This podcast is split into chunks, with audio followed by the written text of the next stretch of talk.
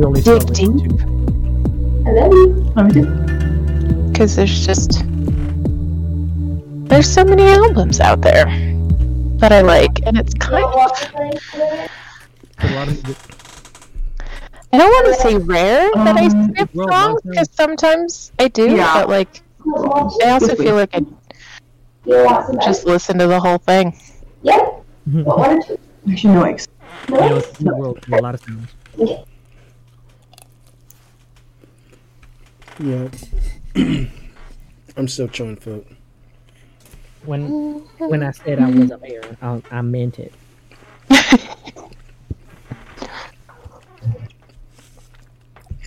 Okay. Mm. 53 seconds in. 53 seconds in what? You know. We, we are? Welcome back to the Space Side Collective Podcast. That is like the most like low key entrance you have ever done. You know, I, it's very welcome. What's up, everybody? Welcome to the chill, the chill cast here, people. Mm-hmm, we be chilling. Vocally, I sound very chill. Sit back, you ain't. Yeah, relax to the beats. Personally, I'm not. I just realized it's February, and I hate the month of February. Oh, there's a lot of reason. Yeah. Um, in context, um, if you've been following us since uh, 2020, uh, this is the. Can't believe it's been two years. The month of anniver- uh, the month of the anniversary of the passing of my grandmother. So, I'm okay. Just uh, didn't fucking realize it. So I Mhm. looked at the actually looked at the calendar. I was like, God damn it! Kind of snuck up on you this time, huh? Oh yeah, Mm. I didn't realize it's, Yeah. it's been two years, so yeah, I'm getting Wait, through it. You know, we here for you, and uh, it's it's definitely an understandably difficult time, but not one that I think. What am I trying to say here? I'm trying to stay positive. I'm I'm losing my train of thought. It's okay. We're gonna have, we're gonna try to have some fun. Nice. We're gonna try to have some fun. I think we what we need to get out the way though, because this is day two of a recording that was supposed to be done. Yup. What's up, Yeah. everybody? This is us coming off of a brand new entry into our uh, great lost episodes of the Space Oddity Collective. Which fucking sucks because it was a good episode. It was. It was. And and for those of you that are wondering what happened to that episode, mainly uh, we lost audio of one of one of the uh, uh, participants. So basically, we lost like the like the flow of conversation. Oh yeah, good majority of that episode. Yeah. Um, but we but we did talk about um the topic of this episode is our top five albums that we listened to were without skipping a track. And I know that's probably hard for everyone. And it's also a callback to an episode me and Benita did when we were talking about our albums getting too long. Yeah. I'm on the other hand on that on that episode was like, no, I actually like long albums. So what did you constitute as long? I think that's important. How many tracks Um, out? Let's say three minute songs So the- on average. I think the article is still is somewhere in the multiverse on our Discord server. But um their definition of long was either tracks that go up to at least 15 or surpassing that or the um the um the length of the album. So it can be maybe what? And most most albums regularly will probably be 30 minutes. Most musicians are coming up with albums that are about 45 minutes to about close to two hours Okay. i actually don't mind that Yeah. I mean, personally, I don't. I don't personally think that's that far off of enjoyable. but I think um, what I think is way if we if we look at I want to say society in general. Well, no, society in general is like how we get en- entertainment now. Like somebody might complain about a close to three hour MCU movie, they'll watch a Scorsese movie, but like it's Scorsese. It makes Hmm. sense. It justifies a three-hour movie, and it's like, yeah, it's all it's all worth what the audience members themselves find it it's worth to be. Yep. And those of you that are listening to us and are wondering how long not only that those albums are, but our intro is going to take, I would like to make sure that we welcome Desi is Dead to the podcast, hello. As well as uh, the illustrious uh, Benita Bakes. It's true. I'm eating my cookies right now. Exactly. And I mean my Exactly. chicken tenders. uh, a special guest on the podcast. We we've got uh, Reed, our resident uh, D and D friend and amazing artist that we plugged on the podcast before, Ciao. and I of course am uh, forgetting my own name, uh, Christian Lamar. There you go. I forgot about it. Back to the rest of the podcast. But yeah, back to what you were saying with like the albums, I feel like it's partly about like kind of what the audience wants, but a lot of some uh, some artists, you think a lot of the artists that are pushing genres are more so doing it for themselves, like experiments. Like I've seen like uh what was I forget his name. There was a D, uh, D Jesse did a uh, album. I think it was. Uh, I'm spacing on his name, but it was just a whole experiment on music, and it was just a whole thing. Yeah, we do see that a lot. Like even from the artists that we would normally characterize as like maybe shorter albums or or or either super short albums or super long ones. I have seen within recent years been kind of like experimenting in different ways. Like, um, he's not on my top five, but Wes Borland of Limp Bizkit, he has his own his own stuff, and Yeah, it's more instrumental, like I'll say rock jazz. It's hard to label what he does with his stuff. razzle dazzle. Hmm. He had he brought out two records, and I think if I remember correctly, they go at least maybe an hour long, but each track are, is like seven tracks. One of them was like twenty five minutes long. Wait, there's a track that's 25 minutes long.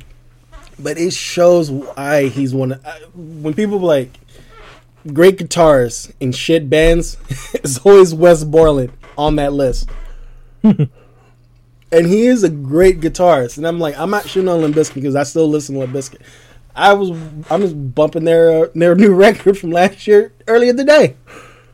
Dude, I, I had listened to some of that. I don't think I've listened to the whole thing through, but it was a it was it was actually really enjoyable from what I heard. I was like, damn, it's been a minute since I've cared about Limp Bizkit.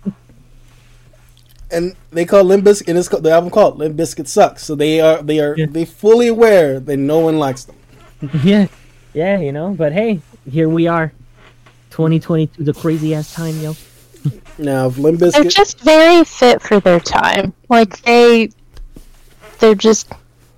It's a stamp of the early aughts, like late '90s, early aughts. It was like prime time for them, and that's it. I think they're noticing they need to evolve because look at bands that came out the same time as them, like Korn, some funny one. No, Sum 41 came out in the early two thousands. They came in the early thousands. Was Korn, 40 early 2000s, not late 90s. t- early two thousands. Oh, The only reason I remember September eleventh, around the time their first uh-huh. record. Got you. That's yeah, that that that's gonna stick out on your mind for sure. All killer, no filler. Stay that was the name of the record. yeah, no, no, you're right. It doesn't make me laugh any less. And they even had DMX. Even the lead singer's like, we didn't even know DMX was in the fucking music video till the music video came out. Hmm. He was hidden. No, he was. Watch the music video. Um, it, I think it makes no difference. They're they they said they re, they filmed it two different days. They don't know who convinced DMX to do it. if DMX is in throughout the music video, but he does not interact with the band because they That's- recorded it on two different days, so they was not aware that he was in the video till after the video. Like the band. I would just like to interject just because of like how funny it is that like you specifically pointed out 2001 but there's legit a google like one of the biggest questions about sum 41 on Google is is Sum 41 a 90s band? And it has years active of Sum 41 from Mm-hmm. 1996 to present day. But they didn't. But, Interesting. but they didn't get known until about 2000, 2001. doesn't mean that they weren't a band in the 90s. Yeah. That is true. That It is just means that they got more popular in the 2000s. Okay. Then we're reading it. We'll just reading it. Well, nah, we'll keep it in. I'm not gonna edit that out. Yeah. For the, for, the, Jesse, gotta try to figure out how to edit out the mistakes. for our active listeners, he doesn't edit out his mistakes all the time. What are you talking about? No, majo- n- majority of the mistakes are all there. So if you make it to any of those mistakes that I've openly talked about and never edited out, and you still here, we love you. We love Actually, you. no, I love you because you, you, you that means you accepted my faults. If you're it, if there's anybody here who is listening from near the beginning of when we started this podcast, I would love to hear from you. Add us on Twitter or something. And like why are you still listening to us? I love you, but why? There are people who just listen to the Artist Talks episodes because I was always wondering like why the Artist Talks episodes are getting like so many good numbers. And I'm like, oh, that's right, that's right. Yeah. I'm like, don't listen. If like, if you, I even openly said it on those episodes. If you like what you hear, stay here. Don't go over. You might. Like, I think there was one. If you're sensitive, don't go over. Just stay here. You know, it's really it's really funny. It's really funny how some of these things are working out. Just because I'm wondering if there are people listening that you know, I've never thought that there would be a weird experience such as my dad calling me at work and being like, "Hey Christian, what's the name of your podcast again? How do you spell it?" And I'm like, "Uh, the word space and he's like, "All right, well, hold on. Let me put you on the phone with this person that I have here. He wants to listen to your podcast. Tell him what it is." Like, so, by the way, if you are here listening to that, thank you very much. I'm sorry, and I would love to know if that was as awkward for you as it was for me. Here's the question: Is, your- is your pops listening to this episode? Like listening in these episodes? Is that going to be like the new thing now? Like instead of parents like introducing their kids to like their friends, children, or like some random person, they were like, they made my coffee this morning and they were great. I think you guys would get along. Like it's going to be like, hey, you should listen to my child's podcast. I guarantee you, my dad's never listened to this fucking podcast. Okay. I well, uh, guarantee you, he's never listened to this. well, I'm not gonna. I'm, I'm both flattered that he is like pushing the podcast, and at the same time, like, really? Well, I'm just saying, I'm not backtracking everything I've said about your father. So, No, that's that's fine. I'm just laughing because I'm like, you know, it's awkward because in my head I'm like, no, I fully know that he's telling people about the podcast, but I also know that he has no idea what this podcast is about. well, we, Yeah. we we go to some places. he's like, explain to them what your podcast is. I'm like, Dad, I'm at work. Just say we're a free form podcast. That works. Yeah, yeah. that always works when anyone ever. I have to No, put it's true, but my dad doesn't understand freeform. when I have to put this podcast on my CV. They and I know they're going to they go. It's freeform. Matter of fact, I can pull up my artist resume. This is what I labeled this podcast. What did you label this podcast on your resume? All right. The Space Society. here we go. The Space Society Collective podcast is hosted by a revolving door of hosts and guest panelists. We discuss the realms of art, video games, movies, comic books. We also delve into topics such as nerd culture and the changes within television technology and the state of Star Wars. This show is for is where everyone can discuss nerd culture without the fear of judgment and or ridicule. Okay, first of all, that's a fucking lie because I've been ridiculed a lot Yeah. in Star Wars. And Um, I here's- feel Out of all the examples, you're so you're telling me out of all the examples you could have put, you chose to write the word Star Wars on your resume. Yep. So I feel like we I are. this went to Uh, a environment. uh, no, um, absolutely not. Um, I'm like, first of all, we, we, we are a hodge. a regular podcast description. I love that. We are a have that, hodgepodge podcast. Okay, we're just a hodgepodge podcast. Okay, nothing hodge podcast, if you will. Um, and then number two, I feel like uh, this is just a suggestion, but I don't think you should put the podcast on your resume.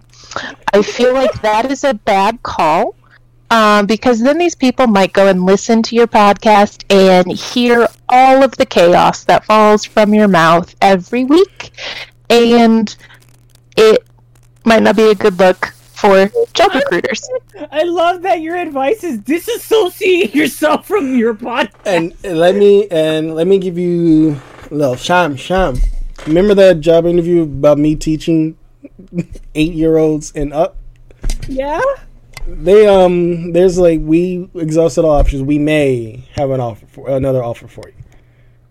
And this is the same resume that has that description.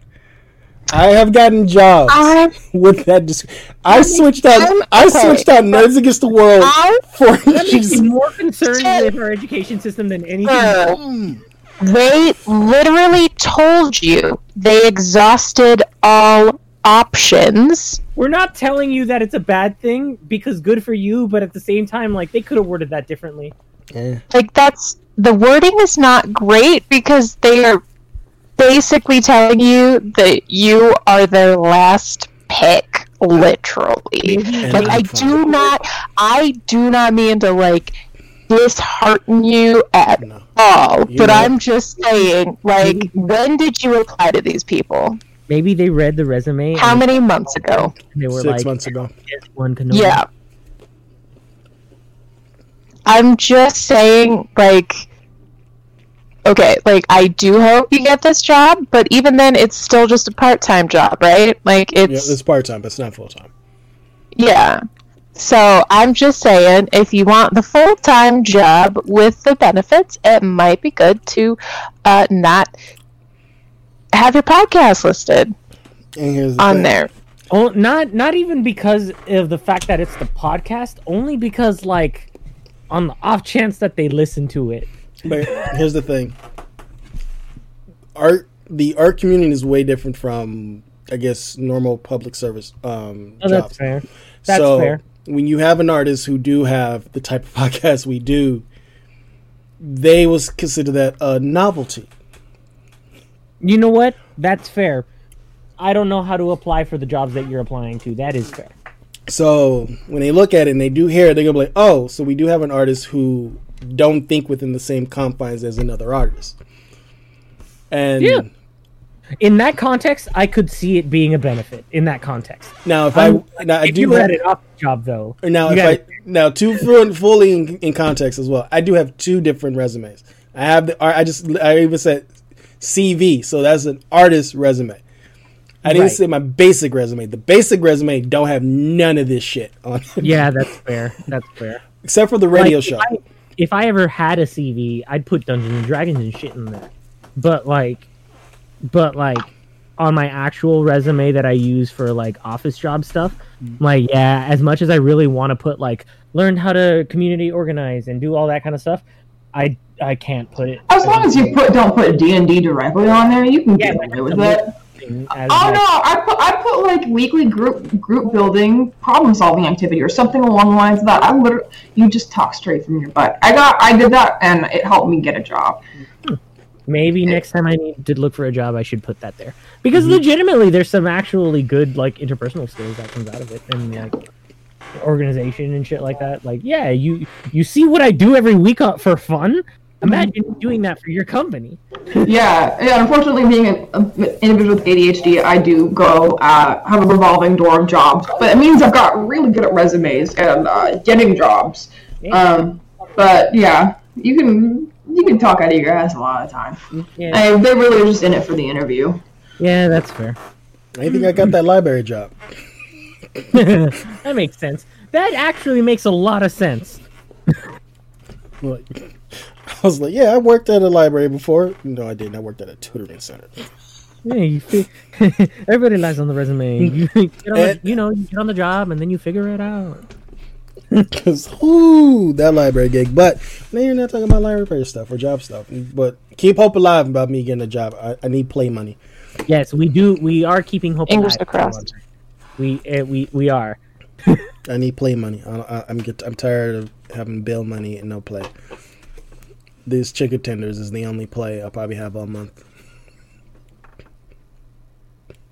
Get you your get you your play money, son. Cause Lego just released a Thor hammer Lego set. Oh, really? That's mm-hmm. cool. Man, it's been so long since I bought a Lego set, but I've really been wanting to. Oh, I need money. Yeah, that shit's expensive. Like, I like Legos, but I aff- let's be real, I can't afford above Mega Bloks. I almost bought a fucking Mega Blok Ghostbusters set. That's how dedicated I am to Ghostbusters. You know, I did. I do get sometimes those Mega Bloks like Halo stuff.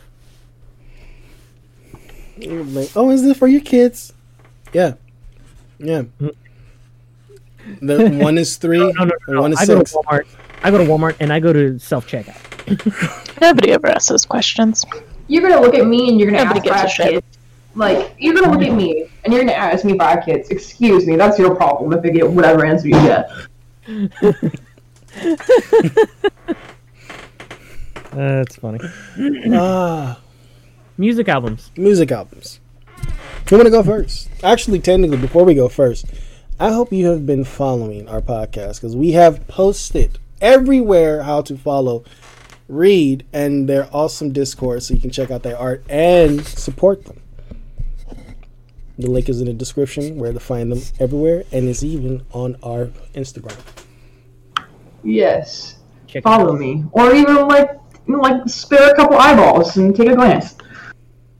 It's good stuff. It's great stuff. Support artists. We're taking the phrase from um, artist talk over to here. Support your um, support artists. Support your artists. Support your local artists. Support your artists that aren't local. Just support art in general because Jesus Christ, we need it. Yep. So, musical albums. All right, so there's four of us here. If nobody wants to go first, I'll roll a d4. I'm assigning everybody a random number value. Good luck. I feel no. The last time I went last, I got roasted. Let me just get out the way. Last time you went, Wait, did I go? What? Did I go first or did I go last? Last time we talked about music. I don't know. I'm rolling the die. it I landed don't remember. Mm. Me? Okay. Um, I went one, two, three, four, according to what I can physically see on my screen. Okay, cool. Um, so these aren't really in particular order because I really do hate ordering things. Um, like if I enjoy them, like I enjoy them. That's it. Um, but I am going to start off with um, flogging Molly on Drunken Lullabies because that was the first uh, album I heard from them. Um, I was on deployment in the Navy, and someone was playing this funky ass song, and I was like, "What the hell is that? I need to know what this is." Um, and then, as soon as I could buy it, which ended up being like uh, when we got back from deployment. Damn. I bought that shit, but holy hell was I in love. Um, and I still love Flogging Molly to this day.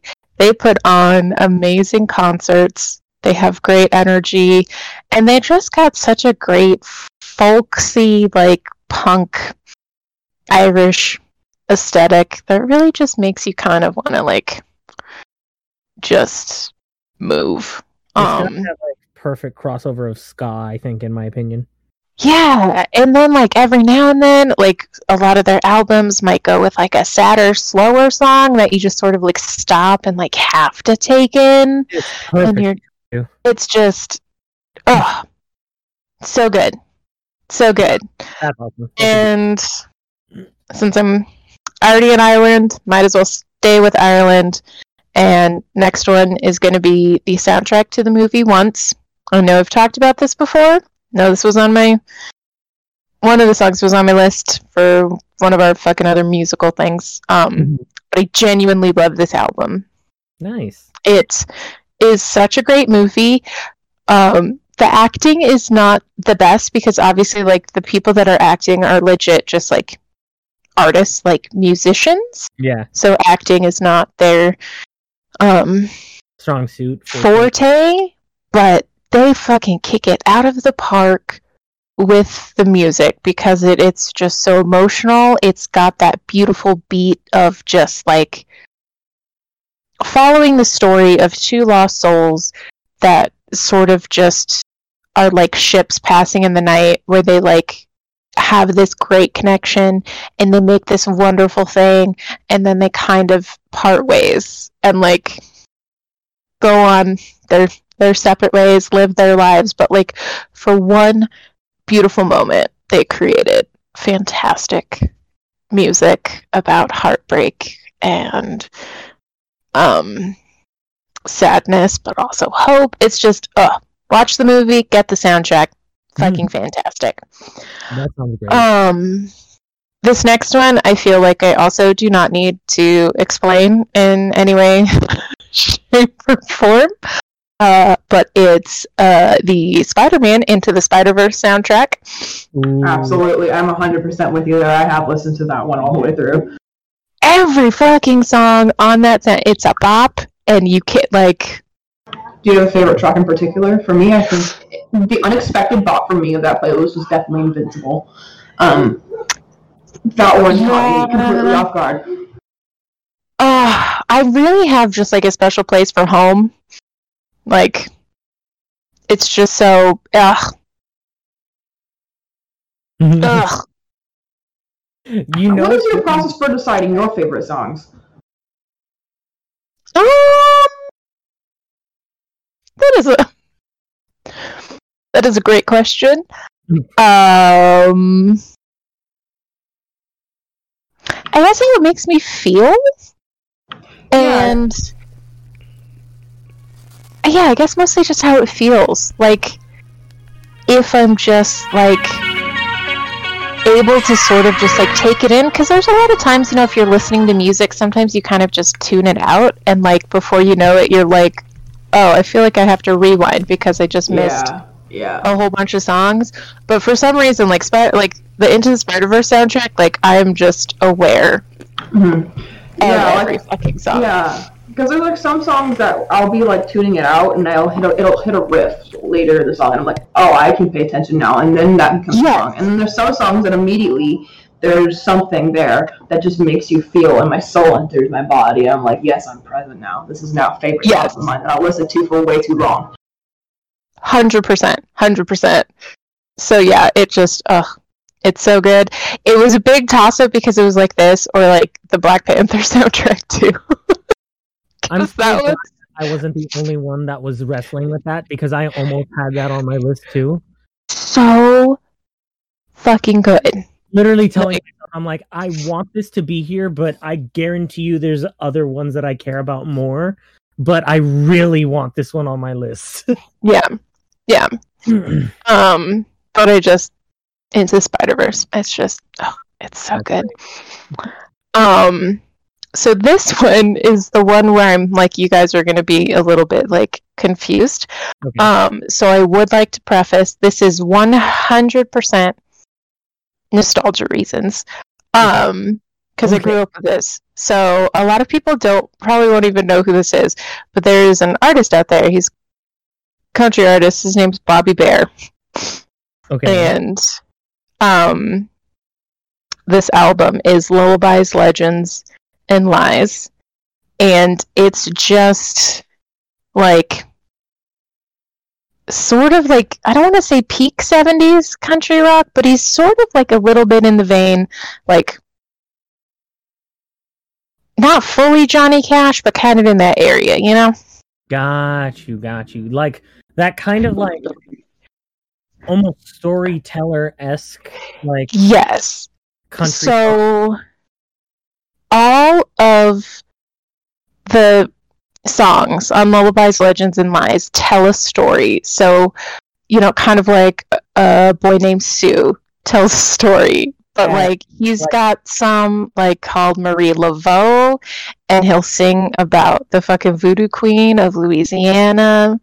He sings comedic songs about a man falling in love with a mermaid, but she leaves him, and so then he meets her sister, but she's reversed. So instead of having the tail of a mermaid, she has the head of a fish and the legs of a human. Like You know, I I've had that debate. You know, before. There, there's it's there's a correct answer to that.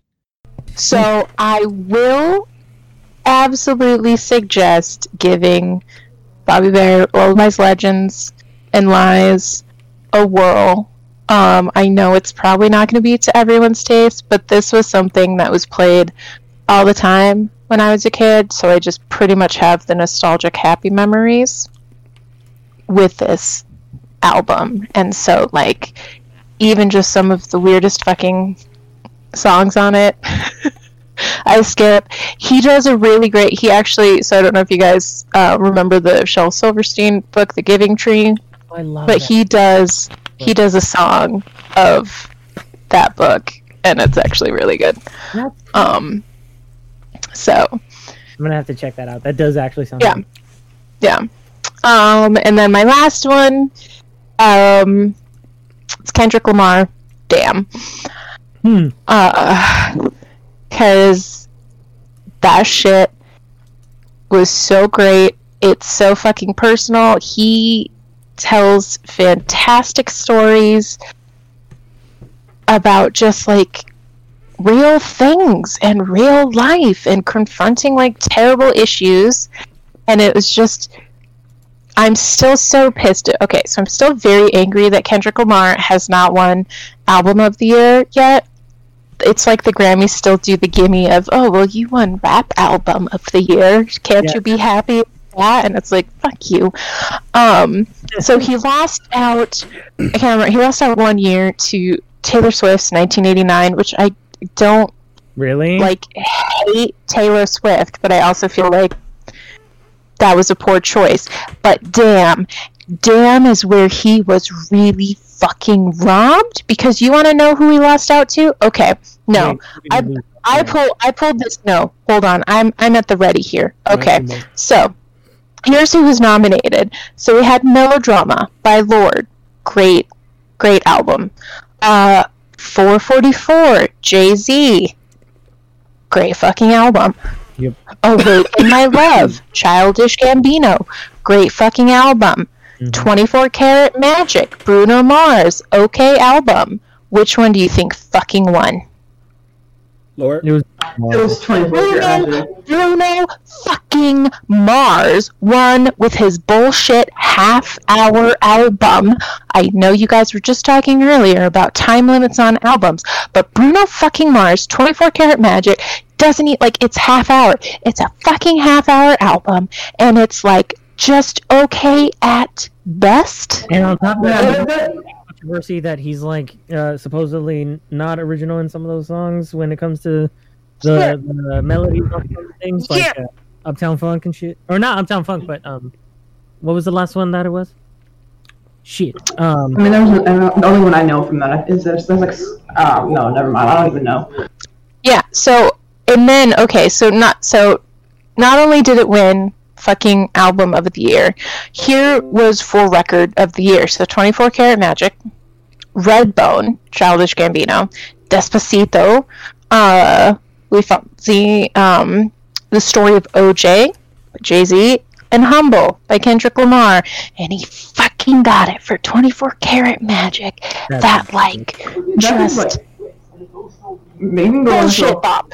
You can go into a whole thing of that about how a lot of academies and awards have uh, really become just a glorified rich person thing. Like even especially if you go into Yeah. movies, like think about like animation. I I'm, I'm particularly versed in animation. There's like some there's some movies like Fantastic Mr. Fox or some other movies that have like lost out to films like Boss Baby or some shit like some really dumb stuff just because it makes more money and it's corporate and Yeah. it's it's marketable. It's not it, but it does it's uh, not what the award should be because it's not pushing art. Yeah, it's just it's so frustrating because it just it feels like the awards. So like the Academy Awards, Golden Globes, Grammys, it's all bullshit about whatever studio has the most money to throw at the people voting to like get the win. So Yeah, it's not about art anymore, and so at least No. people like us who love art just without something like that. just so frustrated.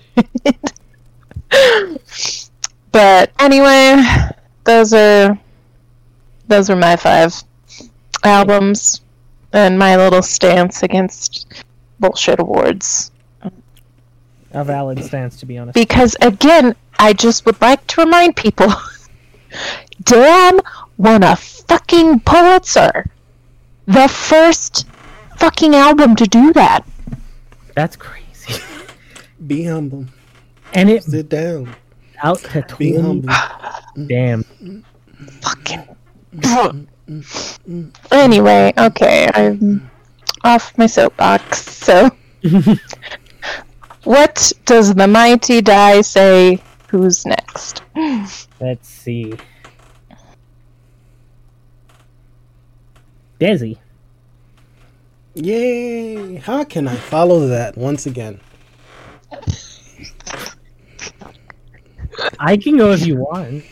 No, I'll go as always. Following rents. If you're not doing them, Following, following my anger. following your anger with my anger. my top five. It's a modge podge of hardcore music, um, emo. So it's pretty much on brand. What I listen to. nice. I I really cannot follow videos. All right. I'm gonna start with my honorable, Too I'm gonna start with my honorable mention. Uh, Every time I die, Radical, which recently came out, and then as soon as that album came out, the band breaks up. Seriously? Oh yeah, there's a lot of drama with that. It's brother versus brother, basically. Ooh, no. Yeah. So I'm like, so you go through the album, and when the lead singer is talking about his mental health, and then him trying to be sober, which I'm not trying to be, but um, him trying to be sober, trying to be right, and then also using what's going on within the world. Um, there's one track that I like play on repeat called "Post Boredom," and it's Oh my god, that title.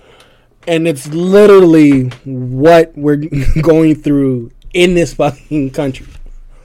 Uh, So, and it's what Reed said is like when you get connected to an album or just to a track and you just feel it in your fucking soul. This record, Radical, just fucking hits on Like all my anger levels. like, let's fucking go.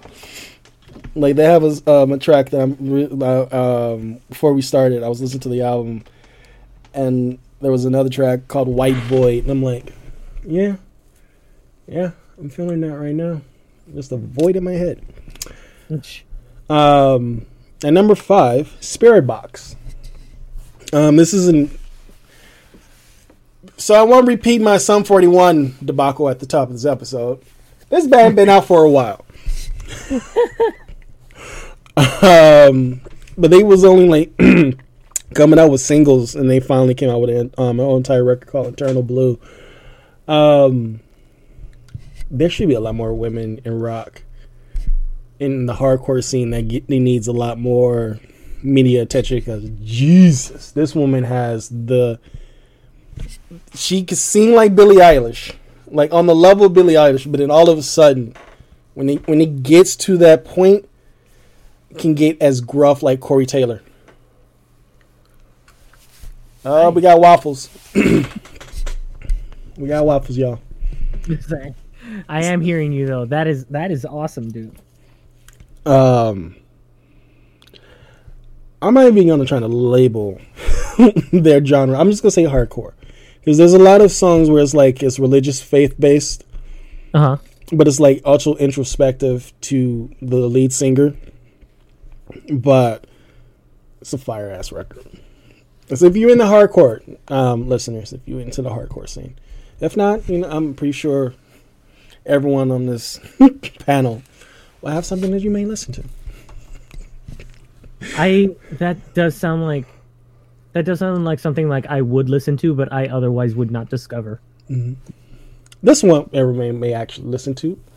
Uh, number four, Paramore, their 2013 self-titled record. Okay, specifically that one. Why? I'm That- trying to remember that one. That track, that album had. Uh, I, I don't know why I closed my fucking Spotify as soon as I started talking about that album. Came out in 2013. It had now, um, ain't it fun? Last Hope, still into you, ankle biters. Yeah, yeah, yeah, yeah. Yeah, That one came out at a at a perfect time. I think for me in 2013 was like I knew I did not want to be a trade tech no more. you're like that's when I made the discovery.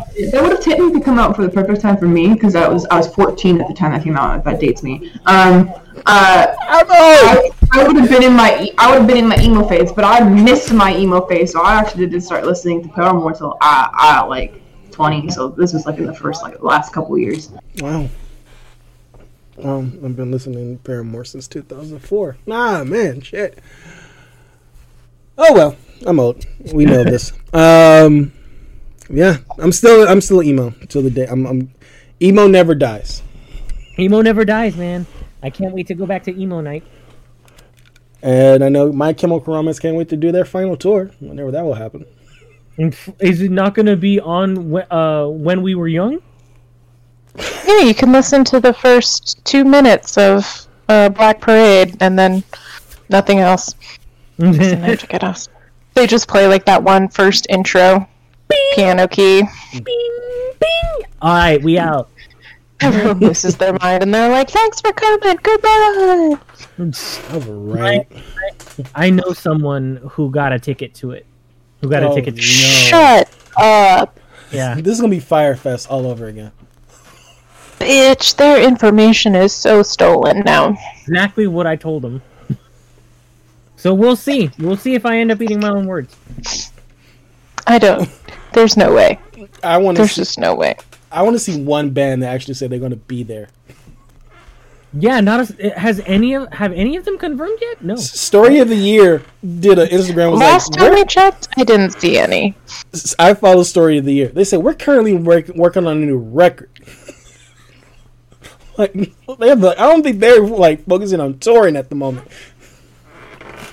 How hysterical would it be if like the people that were like making this like concert like genuinely thought they were messaging the bands, but it was like all those weird people that make like duplicate accounts of the bands. So fucking funny. And so they're like, "Yeah, we got permission from like the fucking person that runs your your Instagram page. Like we're not even on Instagram. We're not even on Instagram, you weird what? Who are you talking to?" Oh man, to bring it back, dressing room. Get out of here. to stir it back. Um, one of my favorite, um, listen to going through the whole Paramore record. The one I, uh, I like going deep diving on each track, and hate to see your heart break. Hayley Williams' sister is the backup singer with her on that record, on that track. I was like, I yeah, that's cool. I was like that. Wow, like, That's wild, yo. that's talent in that family. Yeah, it really is. And then they went on a hiatus after their last record that just came out. So hopefully we get some new Paramore soon. I'm just happy to still hear more Paramore stuff because I don't know. I feel it's probably more nostalgia for me, like just mainly nostalgia that I really like Paramore. But I, I, it's one of those things where I think I have a blind eye to it, or like rose-colored glasses. You know, when you say rose colors glasses. I mean, like, at, like I can't see any faults with any of the Paramore albums just because I really like Paramore. Well, when they went when they after they did this the 2013 album, the one with um, Hard Times, that one, a lot of people didn't like the fact that they went from like what they known for to straight up like 80s emo electro music. Yeah, but that's kind of the point of bands. They, I mean, It- uh, well, I like that. I like when bands change over time and try new things. Yep. This is a callback Yeah. to a Night Owl Show radio episode that's still up on KDHR. Is it still up? Yep, all of our epi- all of our broadcasts is still up on KDHR. They're all still up. I didn't realize that. Wow. Mhm. Damn. Whoops. They didn't promote us, but they still keep our shit.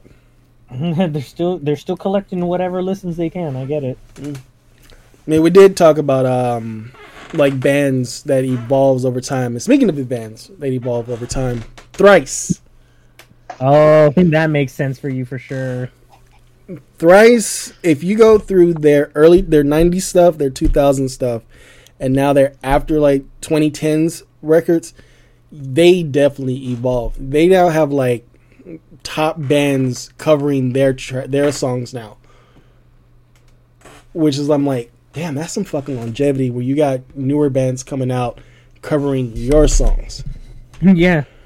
When you are still around to see bands covering your stuff, that must be its own amazing feeling.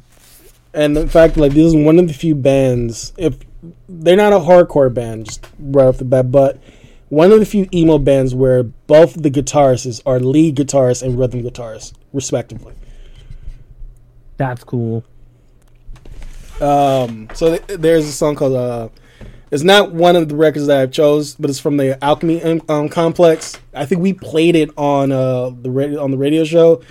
Um, the Arsonist. That does sound familiar. the best I think from an emo band, best guitar riffs and solos for any emo band. Dude. That's what's up. But this record came out last year as well, called Horizons East. And this is definitely one of the most exper- um, experimental records. There's a lot of um, not a lot of guitar playing. There's more a lot. Um, they're really showing that they're great instrumentalists on this whole entire record. Nice. They're like diversifying the sound portfolio in it. Yep.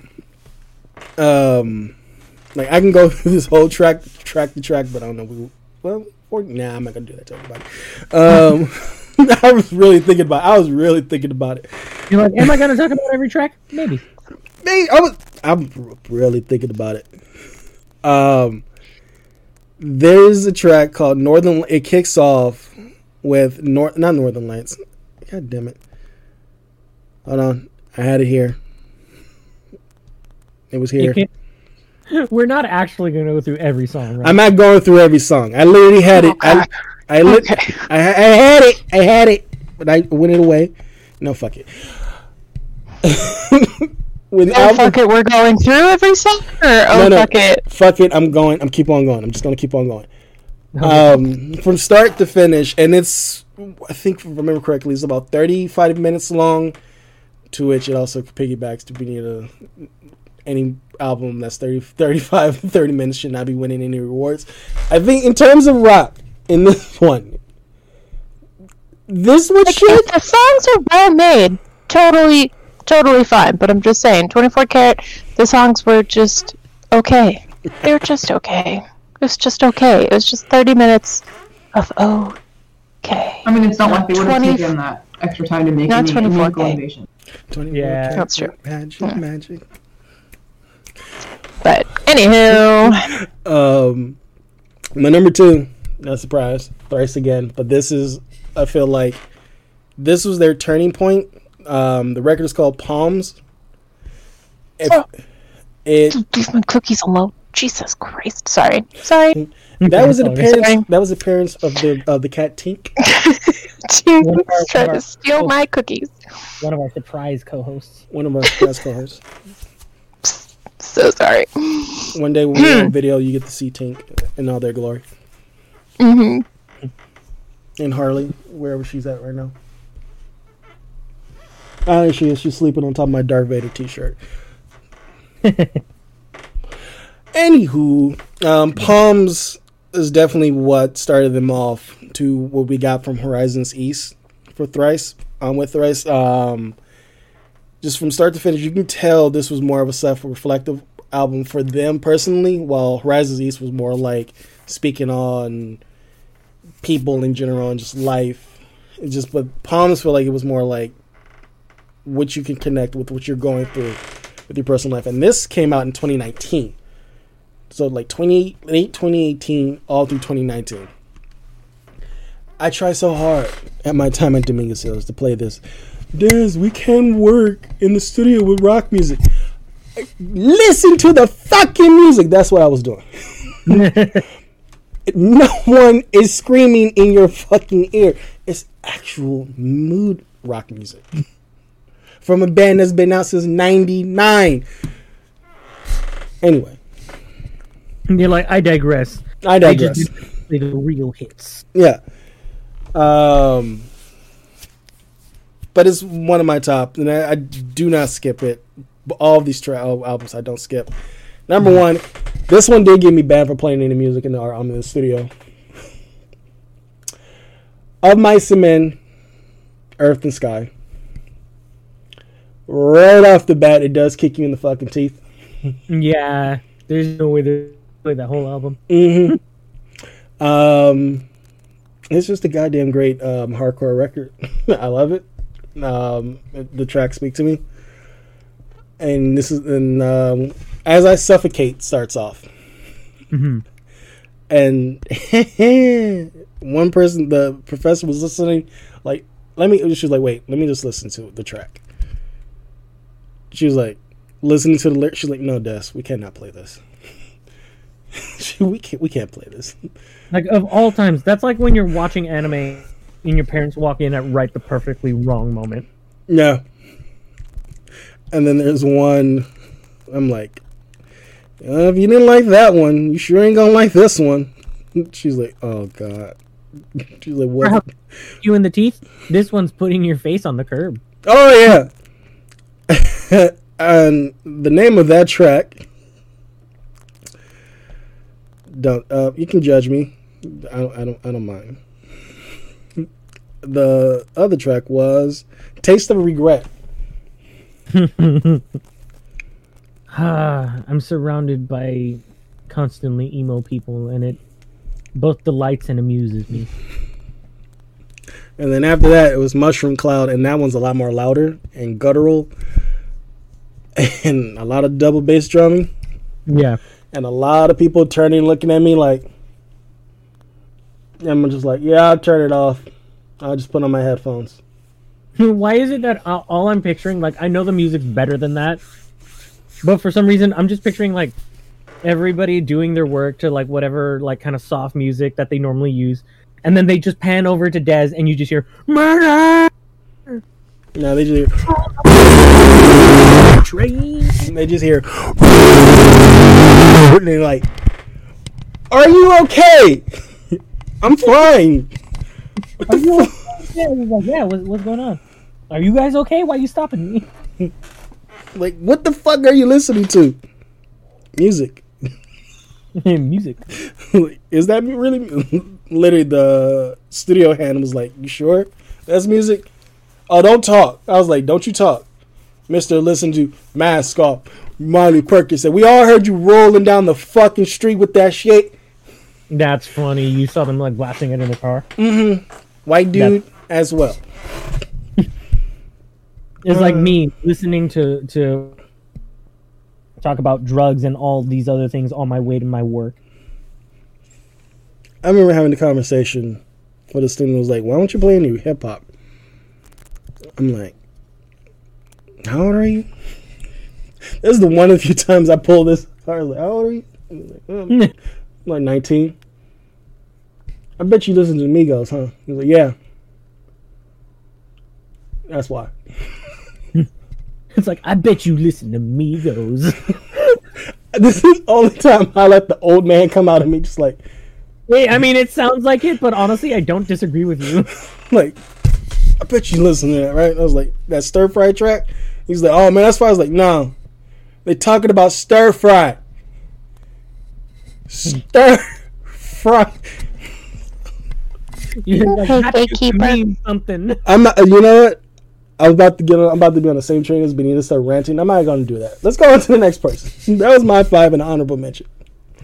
I'm not gonna. I'm not gonna rant, uh, rant about hip hop, the state of hip hop. I'm not gonna be that person. Reed, you want me to flip a coin? Yeah, let's do it. Ah, here's Harley. No, let's do an old fashioned game of rock, paper, scissors and make this personal. All right, fine. Ooh, okay. Row. Rock, paper, scissors, shoot. Oh, So, So- Winner gets to pick. so I think that means I won. So, uh, Winner gets to choose. go for it. Well, okay. I have stuff to put. My, I mostly chose soundtracks because I was having a discussion about this before coming on to uh, the uh, podcast. Um, I feel like soundtracks, soundtracks have are so good though. soundtracks are meant to tell a story more so than at least a lot of modern songs do. A lot of modern songs, I mean, they're meant to con- convey a specific emotion. I feel like soundtracks are a lot more fluid. So with that, the very first thing I put on my list is the Arcane soundtrack from the new Arcane show. Ooh, yeah. Um, I finally got around to watching that, and yeah, I was- and I feel like happy. it's just like, different. Each song is like different enough that I can just sit and listen to it and not need to skip anything because just when I'm like done with one genre, oh look now it's our love and it's completely different. Um, and it's nothing like the other song I've heard, and it keeps it very fluid. And I think they did a very good job with uh, setting the tone of the show with that soundtrack in particular.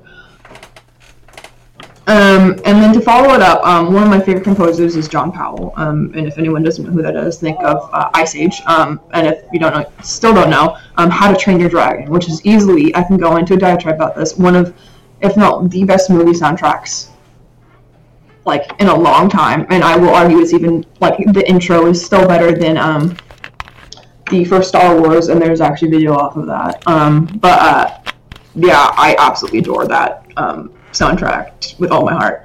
Awesome. it's a good soundtrack. I, Yeah. I don't think I've seen any beyond the first How to Train Your Dragon. So, Um, I, I I specifically mentioned the, the first soundtrack, but uh, the second the second soundtrack is also good. I have only seen the third movie once, but I, I know that Jónsi. or Jónsi. I forget how his name's pronounced. He does actually uh, vocals for uh, the first two uh, soundtracks, Mhm. and he has such a unique, very high pitched nasally voice. It brings a really ethereal, fantasy like feeling to the album. Um, on top of the already really powerful in- instrumentals. That's crazy. That's cool. Yeah.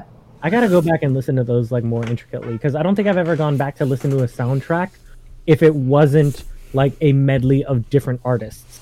Like if it was a soundtrack composed for the movie, most of the time I don't find myself going back to re-listen to it on its own. But yeah, I should. They are very, very, very worth it. Um, Well, I- especially that's the one that has, has that like the mashed TikTok sound where it's like they start off as like a lowly bartender, then they like change to like the adventurer thing, and like it's the How to Train Your Dragon music mashed with um. I'm blanking on the other music.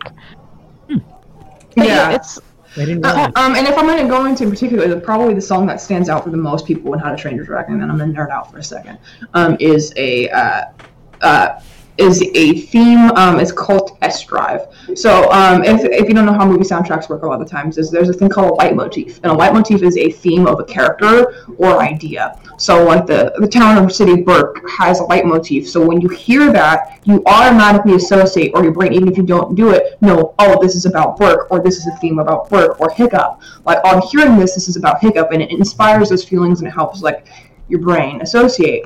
Um, but uh, they're so Toothless and Hiccup have these scenes, and up until this this piece, they're very very separate, and they're they don't mesh. There's one other scene where they kind of do, but they they're clashing and competing with each other because it's how to train your dragon. They're learning how to be with together, and then this this piece comes out of nowhere. Well, not nowhere. Test drive.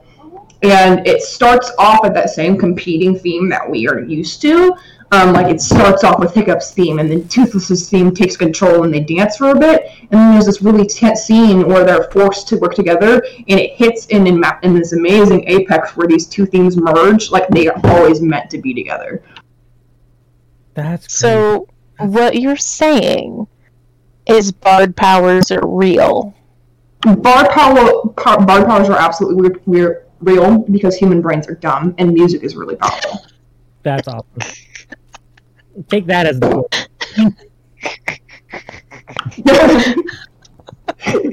I would love to see that. But to follow that, I I okay, um I'm gonna have to reject one. Um Hozier's name debut album. Um I have been listening to Hozier since 2014 when he came out. Um I remember listening I I unlike most people, the first time I heard Hozier was not Take Me to Church. It was like real people do, and it was on So You Think You Can Dance. I remember it was a dance with Casey and Jessica, and it was easily one of the most beautiful, beautiful pieces of. It was because the song itself. I don't know if anyone's ever listened to it. Is gentle and sweet and tender, and that's what a lot of Hozier's albums are. Is he mm-hmm. approaches love in a very tender, sweet, loving way. It's anyone is a fucking bard, it's Hozier. Oh Like- yes, he he's the forest fey king. Um, Just God, um, just the just the way he sings about women and the way he sings about power and just the way he thinks about it's it's it's ethereal and it's something that you don't get in a lot of music. Um, and but Yeah. like real people do again is and Cherry Wine are my two favorites personally because I'm a I'm an absolute bitch for uh, acoustic guitar. Oh, cherry, cherry wine wine is before. I like that one. Yeah. uh, work song also because of the exclusive because of the music video. Um, I mean, the music on its own is really powerful, but when you can see the movement that's inscribed with the music video, it adds a whole another layer of communication with it, and it's absolutely gorgeous. Wow. And honestly, if you haven't watched that work song by Hozier music video, I highly recommend it. I can't enough. If you're gonna listen to anything, that would that'd be what that would be my recommendation. Nice. Um, and then my last two, um, for nostalgic sake, um, the Spirit Stallion of the Cimarron soundtrack. Hans, Oh, Hans Zimmerman put his whole Zimussy into that fucking soundtrack. Let me tell you. that is another. Like, I swear to God, that is another bard. Like Like, here I am. This is me. Did not need to be that strong. And it did not need to bring tears to my eyes, but it did. oh my god, why did I realize Phil Collins is a bard? probably. I can't Like, come on! I, I, said, I said spirit, and you knew exactly. You had at least one song come to mind because that it did not need to hit that hard, Yeah. Yeah. and it also. I feel like anytime like Disney or like any animated studio is like coming up to Phil Collins and they're like, hey, you know, you don't It's like, you actually- just want a nice it's actually- soundtrack. that's actually Mhm. uh, DreamWorks. DreamWorks is usually the one I find that gives the best bops recently. Recently, yeah. But like, like his like when Phil Collins did like Tarzan and he's just like, "You'll be in my heart, bitches," Yeah, and we absolutely. And I was like, "Fuck!" Just he goes all in for those animated bops. I fucking Yeah, and, and if anyone like has interest in movie soundtracks, that's kind of what I've talked about in the evolution of music. I recommend the YouTube channel Sideways. You know, Um, they, he goes really into it. it's like, hey, hey, hey, Phil, this is a movie, a kids movie about, you know, um, basically Tarzan and a bunch of monkeys. We need some stuff like when they're in the camp, right? Don't worry, they're just gonna be like knocking around cans and shit. You don't. worry. yeah, just fun stuff. No, And my last one, can we? It's Princess and the Frog soundtrack. oh, oh, that's another good one. Never seen that movie.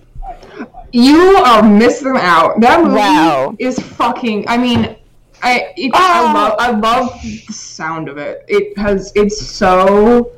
I can't even. It's the songs. It just Mama Oi. It's so see, but now you've just like unlocked like another where I was like, oh, I'm really mad I didn't put Oh Brother Where Art Thou, because that's another fucking amazing soundtrack to an amazing movie. Sorry, just But, remember like jazz God, and stuff. the um, if, if you don't know, the lead vocalist in um, uh, Princess and the Frog actually sang in Dreamgirls, that movie. Um, Dreamgirls. Yeah, you know. Jennifer Hudson. Ah, I don't know if that was it, but I think it was someone else. But um, yeah. Uh, but the, the strength, just absolute power, and the ballads that she sings, and some of the pieces, and the technique in there. Honestly, it was it, and it it, it, it was very very like Louisiana South. Like it was, they did very good in sticking to style, and it was amazing. And don't get me started on the villain exposition piece. The villain song, Oh, the Keith David just Friends from the Other Side, such a good hit. so good. you- what's your favorite song from that soundtrack? There's there's so It's- many good ones. I it's honestly it's the villain one because I I generally I swear to God I feel like villain songs are always my favorite songs from Mhm. Disney ones because they let them have all the fun. Yeah, that's Um, very true. and it's uh her name it's uh Nika Noni Rose is her Uh. name, and she played Lorrell in Dreamgirls. Yeah, yeah. It's for that reason my favorite song is almost there. Um, it's like because there, That was there- so there's a good note that she hits in the end that just absolutely just drops my jaw every time I hear. it. So Um, I can, and then Mama Odie too just adds a whole lot to that that piece. But yeah, Oh, it's a that's that's a good one. My brother got to meet Keith David. Oh no, that one's dig a little deeper. My bad. Dig a little deeper is my favorite. What, working a Comic Con or something? Yeah, Nice. Nice. he he was like, he asked him, "Can you do the voice, please?" I was like, "It's his voice." He was like, "Come on, you know I asked him about Mass Effect." I was like. I was like, you don't even like Mass Effect. I don't give a fuck. I wanted to hear him sound like fucking Adam Ramsey. Damn it! I was like, all right, you got your you got your wish fulfillment. I just want Keith David to say anything to me, honestly. Literally anything, like just like he could give me other people's lines, and it, and I wouldn't care. He could be like, you know, are you in good hands? And I'd be like, that's not you, but I love you anyways. Do you follow I his? was so sad because this is like unlocking. So I went to the Alamo and they had a screening of um, They Live, like the anniversary edition screening, and so fucking um, Meg, oh god, what's her name? The lady that Meg. Um, hold on, hold on. I gotta Google this. Um, but uh, Roddy Piper was there. Um, and Meg, it's Meg Foster. She was there, and so they did like all this like whole talk back and forth, and they said like Keith David was supposed to be there, but like it was some like conflicting thing that happened, and so he had to back out at the last minute. And I'm like, you're telling me I was so close to meeting Keith fucking David? I mean, Roddy Piper was fucking cool, but like Um, so was Meg Foster. Like they were both wonderful people, but like Uh, you guys want Keith Keith David. David. You want Keith David to Keith read David. stuff. I want Steve Buscemi to read me Shakespeare. Oh my god. yes, I kind of really can see that and would love that. I don't. I would also like. Oh my god, like him and Christopher Walken doing Shakespeare Okay, at the same time. Before this is this is on this is something I have to see. I want to see a movie that's from. Hard. I want to see a movie that's from the can even- perspective of like an elementary school like girl, like thing, but it's like mostly her internal monologue and it's narrated by Morgan Freeman. Oh There, yes, I got I gotta post it here. There's a um, a guy who can do vo- celebrity voices, and he did Morgan Freeman auditioning for Mace Windu. I never laughed so fucking hard because it tur- it makes it, tur- it takes a turn, and he starts cursing out George Lucas. Oh my god, I need to see that.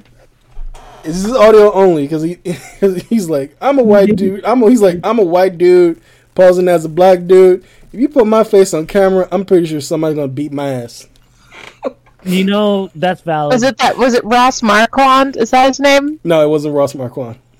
Mm. I have not heard Ross. I mean, Marquand. there's like so many. You haven't heard him? no, I haven't heard him. I haven't heard Ross Marquand do a Morgan Freeman voice, Oh, okay. but that would be fucking epic. That's that's so funny, man. I Uh, agree. what I is want. That's why I want to see it. what is your five? Swear, good fucking. Much like Those were good fucking choices. Thank you. Yes, very good choice. I think much like how most of us, I think, are doing uh, doing it. These are in no particular order. If I, ha- I'm gonna put them in one. I'm gonna attempt to put them in one, but they're they really all are kind of different. And I'm not sure if it got caught at the beginning of the uh, episode or not, but um, when I was talking about my my uh, choices earlier, it was interesting to me that while I was looking through them, I realized that all of these are albums that I very much love and and like listening to, but I listen to them in very different ways and circumstances. Because they're they all come from like weirdly different points in my life too. But um I guess if I'm gonna put one at number five, let's start off with the least impactful to my psyche. Um Blink 182 Enema of the State. I'm clapping, but the mic is not picking it up. Because I was uh, chewing a cookie, but I'm. A, that's a good one. Thank you, thank you.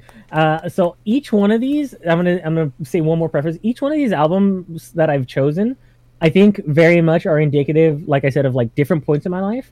But every single time I sit and I listen to these, it gives me that like sensation of like I remember like I, I remember nostalgically things of that time period when I'm listening to it. So Enema of the State reminds me a lot of when I was like a lot younger. I want to say like I want to say at least 10 years ago, 10, 12, uh, 10, 12 years ago.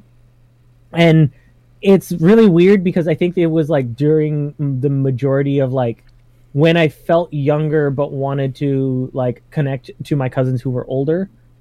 And that kind of like set me off on the like enjoying and listening to more of like different types of uh, alt rock and and uh, uh, bands like Blink 182 gen- in Sum 41 everything that we've talked about that I've already said that how much I've, I'm a fan of. Mhm.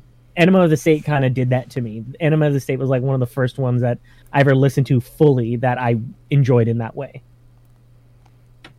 Um, like if I had to, I mean, obviously, it, it's weird. I think when I was younger, out of all albums that could have done it, Enema of the State was the first one that that made me aware of the ability that some artists had or the trend that some artists had of making one song end as the beginning and like precursor to the song next to it in the album. Because I remember like listening to a lot of these songs separately Mhm. and when I first listened to them all in one like one shot in the album together, I was like, "Holy crap! Like every single one of these leads into the other." Yeah, I've, I've noticed that with um, Green Day. Not a, a lot of uh, pop punk or just punk bands will do, always do that, hmm and they still do, and they definitely still do that with um, California that came out like four years ago. Yeah, yeah. So that's uh that's if anything that's my number five on that one. Uh, number four. Let's go ahead and put number four here. Not because, like I said, not because I particularly like any more of these than the other, just because of different like timing and stuff. Mm. Uh, I'm gonna say the Beatles' White Album. Okay. um, specifically disc one because don't get me wrong i love both discs but i don't have the patience to sit for two full discs uh, Do not I'm- come after us, please. Beatles fans. I'm telling Beatles fans, do not come after us. do not come after us hey hey don't come after me because i love the beatles so much that apparently i was within the top 2% of listeners of the beatles within last year i don't know how large that metric is but n- ever since i found that out i was like now i need to get to like the point o's you know what i mean Yeah. like I've been listening to the Beatles for a long time. The Beatles was like the original like older rock style that I got into, not even because of any of my family members. I got into the Beatles because of my friends at the time. And my friends at the time were only like 2 or 3 more years older than me, but they liked this kind of stuff a lot and it was like, "Oh, I hung out with them all the time." And I remember listening to it and enjoying it and this kind like the Beatles got me into 60s, 50s and some 70s music that had like already been introduced to me from like other family members but it wasn't until i started listening through like all the discography that i that i really full i do really like the beatles as cliche as that sounds it's like there's a reason that it's like some of the only like like music anything I have on my wall anywhere. Like that that like I know it's kind of blurred out in the camera from what you guys can see, Mm. but on my back wall over here, this that you guys can see, there's a metal poster. I know it doesn't make it out here. That's um that is a original uh, n- uh poster from the 19 uh, like I think 1968 is when it's dated. But it's an original metal yellow submarine poster from from back in the age, back in the day and it's one of my favorite pieces. I have that literally right there above my bed. Next to it, uh, a photo of the Beatles on the Ed Sullivan Show. I'm jealous of you because I used to have the tour poster for Hybrid Theory for Linkin Park, Oh, that's so cool. and it didn't make it from the trip from where I used to live in the projects to here. Ah, damn, dude! I found that sign. I found this metal sign at a swap meet in San Diego, and the dude was selling it for like ten bucks, and I was like, "Are you sure?" And I told him, and I straight out told him, I was like, "I'm pretty sure this isn't just worth ten bucks." And he's like, "Well, honestly, it sounds like you know it and you like it, so I'll give it to you for ten bucks anyways." Nice. cool. One of my favorite things I've ever found at a swap meet. but yeah, um, the specifically the White Album because although I like a lot of the Beatles albums, the White Album for some reason has always given me that that blend that I've enjoyed from the Beatles of where you have those kind of like rock pieces from things like back in the USSR and um uh where's the other one that's in here that I really like? Uh, Rocky Raccoon. Even though Rocky Raccoon is more country, I still consider it like you know that that rock. But I like the White Album disc one specifically because of all of these notes that it hits of both like storytelling and psychedelic trip, if that makes sense. Do you have a favorite Beatles song? Um, for the longest time, it used to be Blackbird. I, That's a it good used to Blackbird, and I I like it a lot, but I think it's kind of moved into maybe my second. I would say that if I have a favorite right now, it's weird. I used to really like Rocky Raccoon a lot, but I think that was only after that after I like after I I started listening to it more. Um, where is it? Where is it? Because I know it's on the White Album here. I'm trying to remember the name. Ah, Dear Prudence. There we go. Of course, it's the second album. That's a good one. Dear Prudence has been like, it's always been in my mix of like music. Whenever I put pretty much any uh, uh any uh playlist of mine that has like any kind of soft music, generally, I will always have Dear Prudence in there because I I don't know what it is. It's just it feels hopeful but sad in a certain way that just really resonates with me. Yeah. Yeah, so that would be my my uh, four on there. Uh, in third, in third, hold on, wait, I'm trying to get my myself in order here. Ah, in third, another album I can't listen to unless I listen to it the full way, and yes, I know what that means when I'm saying it. The entire Hamilton original soundtrack. It comes back. Um, Wow, I could not have seen this one coming. I, I mean, know, like, I am completely blindsided. What? I am so shocked. It's fucking. I cannot believe it. All right, I'm not even gonna spend that much time on it. I know everybody. Lin. Manuel Miranda. It fucking slaps though. So Fair. Leave me alone. It slaps. I Because have watched did- the entirety of 20 minutes of Hamilton. I have not been able to watch it all the way through. And I- neither, I have not heard the entire soundtrack either. Oh, that's okay. like it's okay. It's okay. I get it. I get it. It's fine. It was either I had to have a musical on here. So if you if you haven't noticed already, like the previous like the previous choices so far, I had my emo stuff, I had my rock stuff, I had my now my musical stuff. Um, the other two, so if I'm going on to second, is gonna they're both gonna be in the rap category, but one's more lyrical and one's more vibe. So Would you say Hamilton's your favorite musical then? See, Hamilton, it's for me, it's between Or at least up there? it's up there. It, for like I would say my top three as cliche as it's gonna fucking sound. I know it's gonna sound cliche because these are everybody's top three. Um, in no particular order: Phantom of the Opera, Les Mis, Hamilton. I know. Nice. I'm I'm Um, theater stuff. I feel like Hamilton, uh, Book of Mormon, because it's fucking funny and um, it slaps.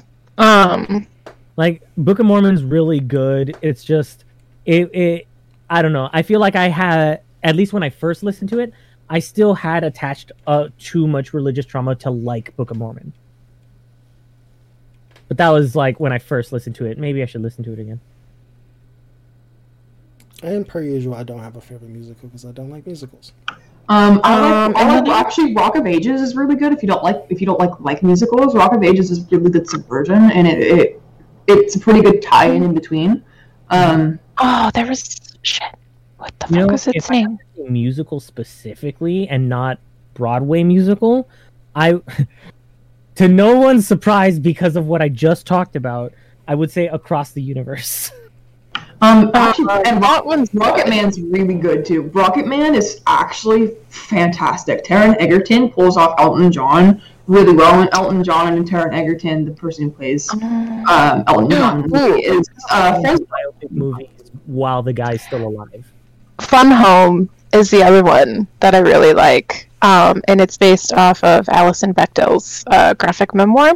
And so Alison Bechdel's the one that came up with the whole Bechdel test thing. And um, so she has a musical, and it's fantastic. It is very like heart wrenching at points, but like it's great. And if anyone deserves to have an autobiography film by the, before they die, it's Sir Elton John. Yeah. Complaining about that, are you serious? I'm just saying in general. I'm not saying specifically Elton John, but in general, I I don't normally appreciate the biopics while the people are still alive because a lot of the time there's like not only twisted things, but it there's also that like subconscious thing of like the director is keeping in mind that the guy that's alive is probably going to see it. Can I complain about the Queen biopic and how Rami Malek shouldn't have won an Oscar for it? Absolutely, I enjoyed the movie. You can, uh, you can, and I definitely I saw the movie, so I have context for this. Yeah. my my stance is I enjoyed it, but he should not have won an Emmy for uh, uh, Oscar for that. Mm-mm. Mr. Robot, Mm. very good. Also, how the fuck that movie won editing? Best editing? Right? Best editing. That Okay. movie. I, I don't know what year it came off, but I, I, I I'm still upset that Hereditary didn't win anything. But that's because the Academy doesn't Mm. recognize the, the Academy doesn't recognize am- horror movies. Yeah. Forever, like, gonna be so upset that Toni Collette didn't get nominated Yes, for that movie. I was just she was say fucking robbed. Toni Robbed, Collette. robbed, robbed, robbed, robbed. Toni Collette's literally just absolutely. I have never seen such a beautiful p- depiction of absolute feminine rage. Mhm. She that was like that scene. Uh, not, not to try to spoil anything. The scene between her and Peter um, at the dinner table, yes. And it's one of those movies I own. I have seen it twice. It is. It does not get any easier on the Like, next watch. It's actually can- harder. I mean, I don't even need to like explain the context of the scene because you'll know exactly what I'm talking. She's not even on screen, and you Yeah. can hear her pain and sorrow as she's screaming while you're Mm. just staring at her son, who's like just emotionally dead and, and because let's of talk what about happened. the It- cinematography. The cinematography in that movie. Ari Aster. Ari Aster. That's all. That's all. Yeah. Uh, Ri- would you like to join us on Black Hole Tangents? Because I feel like you would fit right in. Yeah, on I'd since to. we have tangented away from our. Uh, we're just we're stealing your time, Christian. I'm so sorry. No, no, no, you're all good. You're all good. We do it from all of each other. It's fine.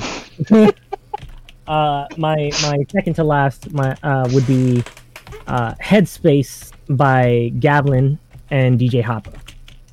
I I know I've played a lot of the songs on uh, on our radio show before, but head, uh, Gavlyn is a local rapper to uh, to uh, like South Central LA and is one of the one of the only like one of the few people that I've actually gone out to go see because I actually liked their music enough like that.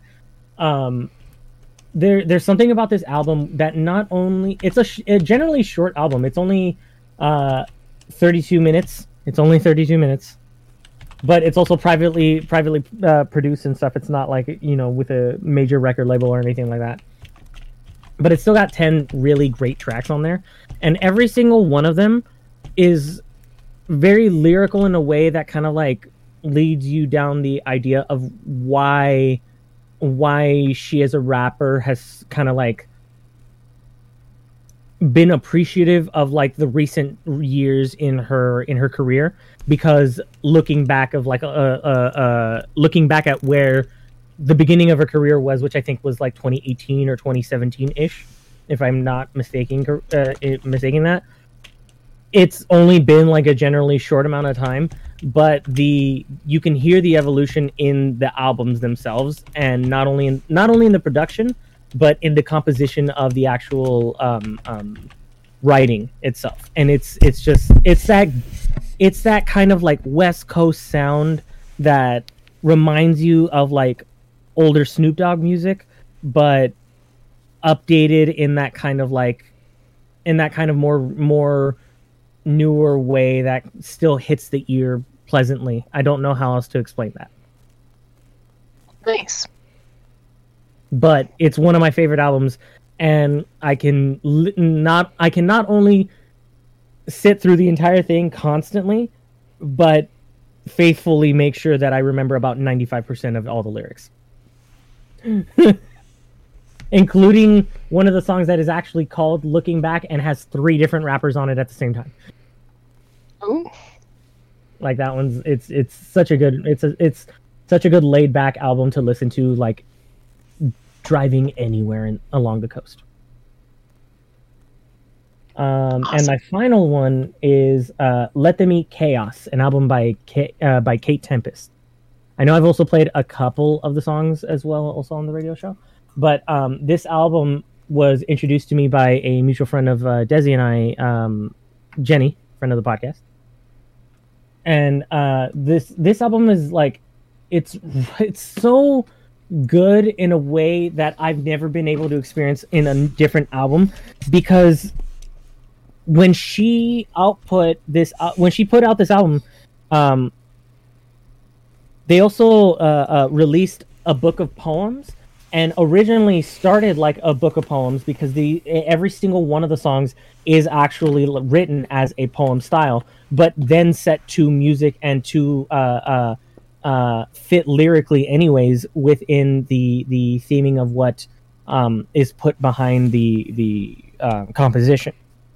And it's talking a lot. It's kind of like it's kind of like if you took the poetic pain and experience of what it's like to um, live on like uh, live under the poverty line, but from the perspective of someone that is living in London one of the like symbols of you know greatness and economic advance in in the world. So it's um, the the the album is great, and when you get like the the the record version of it, it has the book uh the book that also has all the lyrics of all the songs with it. And when you actually read through the book while listening to the album, it, uh, while listening to the album, um, the book actually has all of the lyrics and everything based and formatted in the poem style formats. And it fits in every single way with the beat. It hits along every single line along every single pause. It's like when you read the poem in the style of how most poems are written out and kind of like spaced out it it it's almost as if like you can hear the music and see the way it's dancing on the page. Wow. Yeah. Um, in that album, what song? I mean, not necessarily what's your favorite song, but like, what song did you listen to and no that like made you know that yeah, this is it. It would be the third song. It's called "Ketamine for Breakfast." What What about that one made it like particularly like the way that the way that one starts lyrically? The way that it starts, it kind of like hits the bass line very hard to where although it's like electronic and heavy bass, it almost weirdly mimics a heartbeat. And the lyrics are immediately talking about how like um, how aggressive that how aggressive the world can be and unforgiving regardless of your fucking feeling for it. Again, yeah, I love and, that. I think that's kind of where it got me in that third one, and then the like I said, the way that it starts, the way that it hits you in the chest, and then when you listen to the lyrics of it, what every single one of those like heavy ass breakdowns is actually talking about. It's like so it, it's explaining or not explaining, but expressing this like overwhelming feeling of of numbness to the to like the society that we're forced to live in, kind of a thing. Yeah, that's that's a good insight. Um, It's a very good album. It's one of my it is one of my favorite albums. Obviously. uh, so like if we go and listen, is that like the song that you recommend? Like you start on It's just that that I that would third one. say start on it. I would say Mhm. this album, listen to it from the beginning. Mm, Okay. listen to it from the beginning and listen to like the songs as they've been parsed out because even though the songs individually can be appreciated this is not an album i would recommend listening to on shuffle because in every way shape and form it is written to be listened to as a long form you listen to the full thing like this Yeah. reminds me of uh like this is one of those albums to me that it's like i need to sit down and i'm not watching tv i'm not watching anything else like i am particularly listening to this in my house Mhm. Yeah, that makes sense. That's that's like that's there's there's only a few albums or songs or artists like that that produce stuff like that. hmm There you don't get a whole lot of that going around. and they have they have amazing stuff and uh, and they've um, they've also uh, put out some stuff recently that I've been listening to that I've been enjoying. It's a lot more like uh it's a little it's still lyrically as heavy, but it's a lot more of kind of like a pop, not pop. It's almost like a disco '80s kind of vibe, but still has that kind of weird street influence. That's like the newer stuff that I've been listening to that they're putting out recently. It, I've just really been falling in love with their work. Yeah. Definitely worth taking a listen to. Um, I remember the name. You should check out uh, if you like a lot of the technical aspects of music and and the breakdowns and what hits. Check out check out um, Jacob Collier. He's uh, an artist off of uh, based off of Britain, I think, in the UK.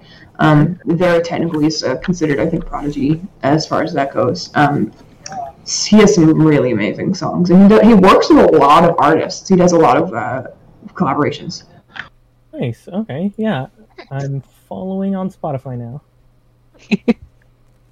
I hadn't heard of the last two that you mentioned. And Des, I'm so sorry. Most of the ones you said, I actually had no idea who they were either. So I do apologize that I didn't ask too many questions about Yeah. that, just because I had no idea outside of Paramore who you were talking about.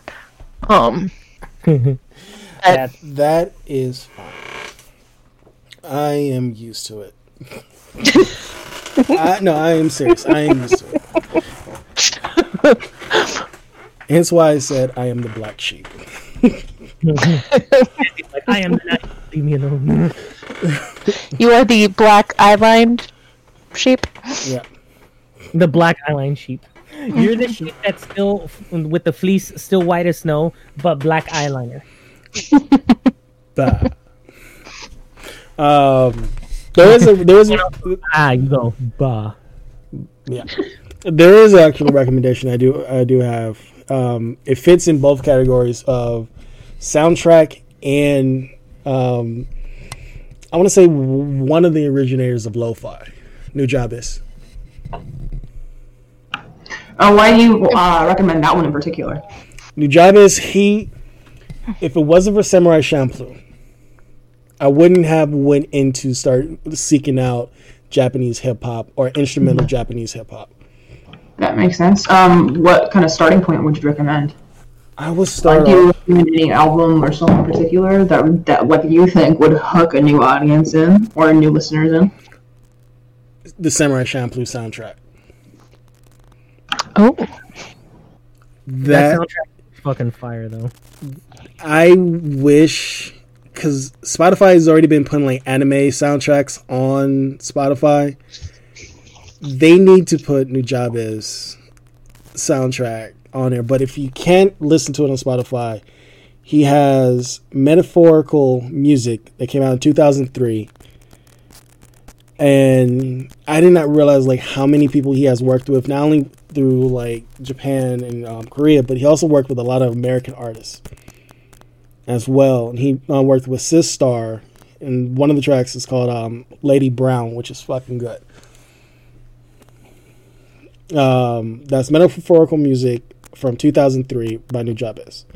That Definitely into it. Yeah. And like, what about that song like really hits and resonates with you in particular? At the time, I was seeing someone. Ah, okay. So you have like memories attached to that song. Yeah, Again, it's it's human brain dumb music is powerful. The ability to describe emotions and uh, and like just memories of songs is so crazy. Yeah. I mean, like I'm I'm sure I'm not the only one. Um, I have a pretty strong connection with music. There, I can memorize lyrics, but I can also memorize like for songs important to me. I can memorize when exactly I first heard that song and why it mattered. I think we've all had an amazing. that tonight in our uh, in our respective yeah. choice. Yeah. Like if I wanted to go, like if I wanted to like go really deep, my uncle who passed. Oh man, a lot of fucking people in my fucking. He got me into rock music, like because it was pretty much what you say, Christian. There's always someone older than you introducing you to stuff. Yeah, So if it wasn't my uncle introducing me to Living Colour, hearing Cult of Personality and, and like something like there are black rockers out there. So just so you know, he's like, I was like, okay. Listening to that at five years old set me on that path where I did not want to listen to hip hop, but Yeah. having to grow up during that gangster rap era. And then having to sneak in my grandmother's room to listen to watch MTV so I could watch Headbangers Ball. that's funny. Man, yeah, I missed out on a lot of music because of the ascribed religious trauma, kind of like what Christian was saying. As there, as a Christian, there was a lot of um, stigma around the music you listen to, letting sin into your into your life, and um, I, I guess I, I took that seriously. So I missed out on a lot of like, so I didn't go through my emo phase, and I missed out on a lot of music until uh, now. Um, so I had a lot of catching up to do. Yes. But it's a good. It's it's definitely a very interesting perspective to have, regardless, because you you'll probably listen to a lot of the music that we quote unquote like and popular. Not ours, because obviously our tastes are infallible and amazing. But um, but like a lot of music to- uh, tastes uh, from other people and stuff, and uh, popular stuff from back in the day, where you're like gonna listen to it now and be like. This is trash. Why did people like this? And it's like it was mainly because it was a me. It was the equivalent of a meme at the time. I mean, like, yeah, I pick up on that most of the time, but there are a lot of songs that I've been listening to. I'm like, yeah, I get why this was a hit, and because I, I mean, like, I'm a very instrumentally driven person, and like, it takes a couple notes, which is why, again, I don't like a lot of pop songs. A lot of recent pop songs are incredibly predictable and so dumb. Um, yeah, since we're talking about music and like good good on the brain um what did you did you guys enjoy the music choices of this last d&d game Motherfucker. I fucking loved them, and I'm still waiting for you to share that playlist, sir. Oh man, just watching watching the spectator Also, chat while did that you was add? happening. Did you add people- that song? Did you add that song I sent you? yes i did i absolutely Okay. just every time I would watch people's faces anytime a song would switch, just to see the reaction as people would realize slowly what song was playing. yeah Yeah, yeah, best thing ever.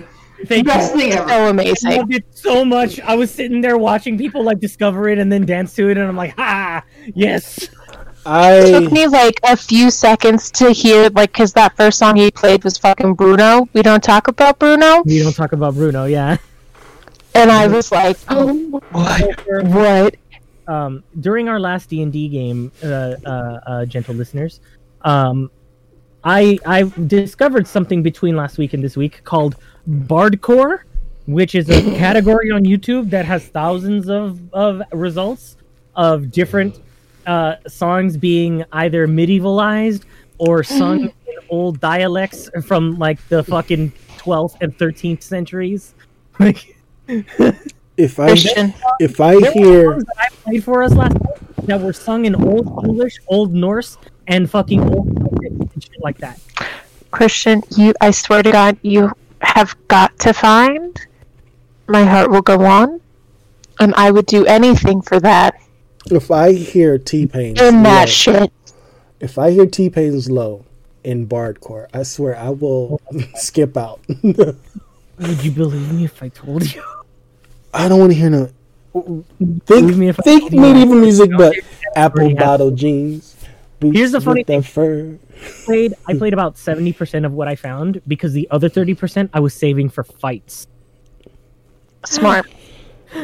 Oh, And some of them do fucking slap for fights. And y'all, we're not even damn it. talking about how I fucked up. How Oh, fucked up is fucked up. Mm, you done I did fucked up. hear that. Okay, okay, I did hear about you- that. I want you guys to understand. I and you guys saw me struggling. I have a character to stay faithful to. Did I know I was making a dumb decision? Yeah, I did. you know, But did I know? Did I know that it was gonna be a fucking green dragon? No, I didn't. I, I there was no way I was gonna know that. So I mean, I'm sorry. I mean, and and to be Christian, can we you mu- remind me again what level uh, Green Dragon is on that spectrum? Like, because you know the white is the lowest. um, this is actually so. This is a spec. This is a special uh green green dragon. Special ah, green dragon. Oh. but When I when I when you say level, we can take it relatively, relatively to the past two dragons that our players have encountered, meaning Cryovane and the undead Dracolich dragon. This dragon is about both of those put together more and a little more. Oh, fucking hell. Um, so uh, we're gonna talk about the fact that we could have maybe recovered from 15 points of damage, and that was all I was planning on doing. I did not plan on Kush doing what Kush did. I don't know. Bold know? you to assume that the amount of damage that you did to it does not equate to about 15 damage overall. Hey, you know, it's dragon. I'm assuming it's got at least 15 resistances. Okay, so I mean, for you, you you guys haven't heard this. I, my my sweet autistic soul has special interest of dragons, and I have been unable to shake this my entire life. Unsurpri- unsurprisingly, um, one of the very first dragon books I picked up was a practical guide to dragons, which I didn't know then, but I now know was a D and D dragon book. So I know too much about the base eight dragons. Okay, here we go. Are you ready? Um, black. Yes. So it goes white, black, um, white, black, green. I would say green and then blue. Um, red. That's out of that's how I would rank the uh, um, chromatics, and then you have your metallics. Um, obviously brass. Brass is at the bottom. Brass is a bitch. Um, bronze, copper, gold, and then silver, depending. And that's that's in terms of size, power, and longevity. And that is off the top of my head. That is off the top of my head. Um, and I can tell you, but the biggest threats are probably going to be black, red, black and red. Probably are your biggest threats. They're, they're, they're known to they're known but canonically not not necessarily in this game canonically they're known to be the most aggressive and hostile dragons whereas you're gonna have white white think of white as the petty white bitch the petty white girl bitch of the dragons. They basically just have a bunch of vendettas. Probably the funniest fucking thing about white dragons is so red dragons and silver dragons have a have a have a rivalry. Red dragons and silver dragons hate each other and they're like the two biggest fucking dragons. They're huge. And then white the little bitch wants in on this beef and just and just hates them both, but for no reason, and they can give a shit any shits about about that white dragon. So this is this it's like the little sibling, like you know, the middle sibling and the uh, oldest sibling are hashing out, and the little and the little siblings like, I want a part of this. It's basically what that's what's happening there. I love that you're letting them know this because that was one of the major threats of campaign one. White dragons are little white dragons not to be fucked with, but they're they're considered the bitches of the Dragon Kingdom. That's fucking funny. White dragons and black dragons. Yeah, I The only thing about still, yeah. you heard that right. I still, I still highly recommend um, just trying to apologize first to the Green Dragon. Um, I Um, um, I don't I don't know if you've been attending. I don't know any of the already sessions. noticed but based Who, I, I don't know if you've noticed who I'm playing. uh, like I know I love who you're playing.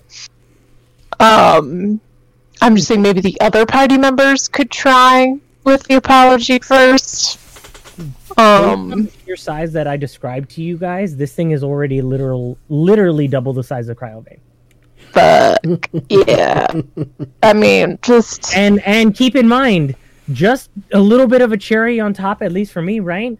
I'm throwing this dragon to you guys as a side quest. That's oh, not Like, even your just- major antagonist. Throw an empty can out there and try and like pretend that you were trying to do target practice uh, while you were drunk and didn't realize he was Yeah, I could do that. I, I mean, Or to they be were fair, sleeping. to be fair, Yeah. Vice wouldn't apologize. Vice would play it off because, um, Yeah. Again, I, I could I could have played off the 15 damage. I don't know how I can validate being stabbed. I can say, hey, dude, Mhm. I'm fucking I'm fucking on drugs right now. Don't take Mm-hmm. anything I do seriously, my guy. And This guy's like a hill. Why would I think a hill's gonna bleed? yeah, yeah. But at the same time, before we get too far deeper You into could point to the tiny town of mushrooms and be like, "We're so sorry, we're really fucking high because like this tiny town of mushrooms here, guys. Like, we just didn't realize you were a dragon. so sorry. I mean, there's so many options, and you know, you know, my favorite option is. Yeah. Mis- my favorite option is Misty Step. all is not lost yet. All is not lost yet. You guys just woke it up. You don't know what it wants. You don't know how it's gonna react. You don't know what's gonna happen yet. And for all you know, it could have offered you cookies or some shit like that. You don't know that. No, you. To- I know I fucked up. Don't pretend like I didn't fuck Okay, up. Don't, but don't I- make me feel better. Just saying, the amount of pain I feel when I step on a Lego probably doesn't quite compare to getting shot in the side, but I feel like that is kind of equivalent to a giant dragon getting shot. Like, But like, That's- okay, so imagine if someone like pelted a raisin at you, and it... actually no. Let's think here. Um, let's take like a really small, like what's something that's like a really small and called? I don't even know. Let's look a like a, like a little thumbtack. You got a thumbtack shot at you. Owie. Fucking fucking sucks. It hurts. Is it gonna? Are you gonna die? And are you? Yeah, Huh? like, oh fuck.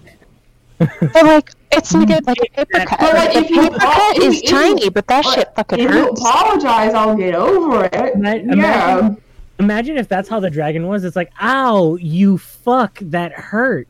You Hmm. dick. Imagine if that's just how the dragon was. See, yeah, you should totally just play it off and like lean over to like Kush just to be like, Kush, why the hell is why is the hell moving? You- Th- And just keep calling it a hill. Like, don't even reference it as a dragon. Like, just play like so fucking high. You're just like this hill. Is this hill talking? I Yeah, just like I the would do that, but Vice is like way in the back. Vice did not shoot that hill while being close to the hill. They're dumb, but not suicidal. Who was it? Was it Kush that stabbed it or no? It was Kush that stabbed it, yes. It was Kush. It was Okay. Kush and, Kush and Savage. They're dumb but not mm. suicidal. And like after what just happened.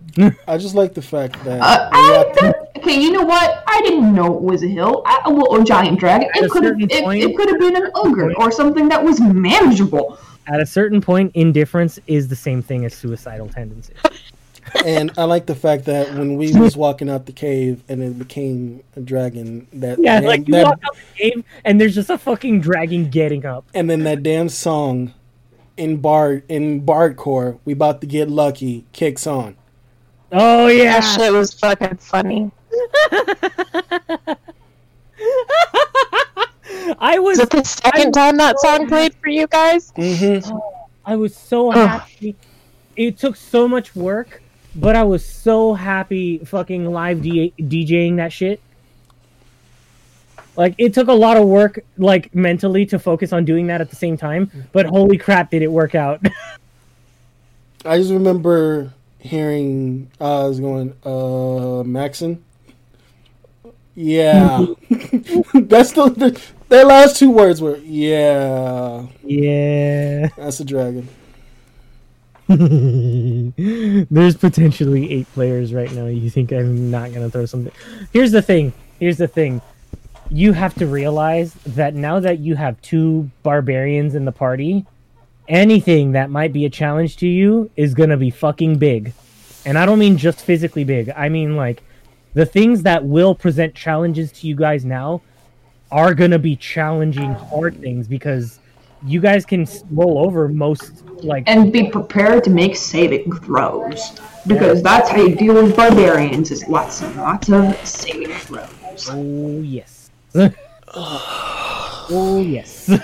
like that's what I mean. Like the balance in like scale for the game has changed because of the new players. I'm not scaling now for ro- for just rogues and you know people that generally can't heal themselves very well.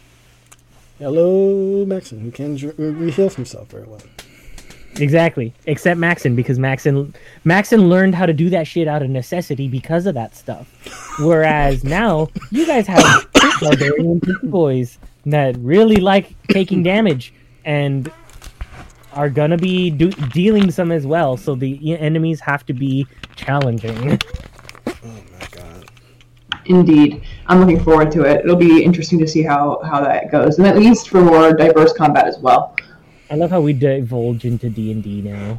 Oh, of course, it's it's, it's the time. Before we get too far from the original topic, those were my five albums.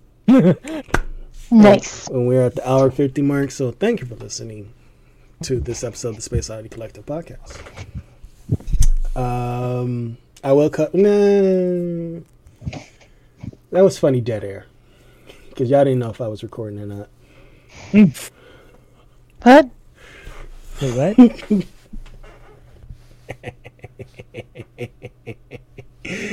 Chaos is back.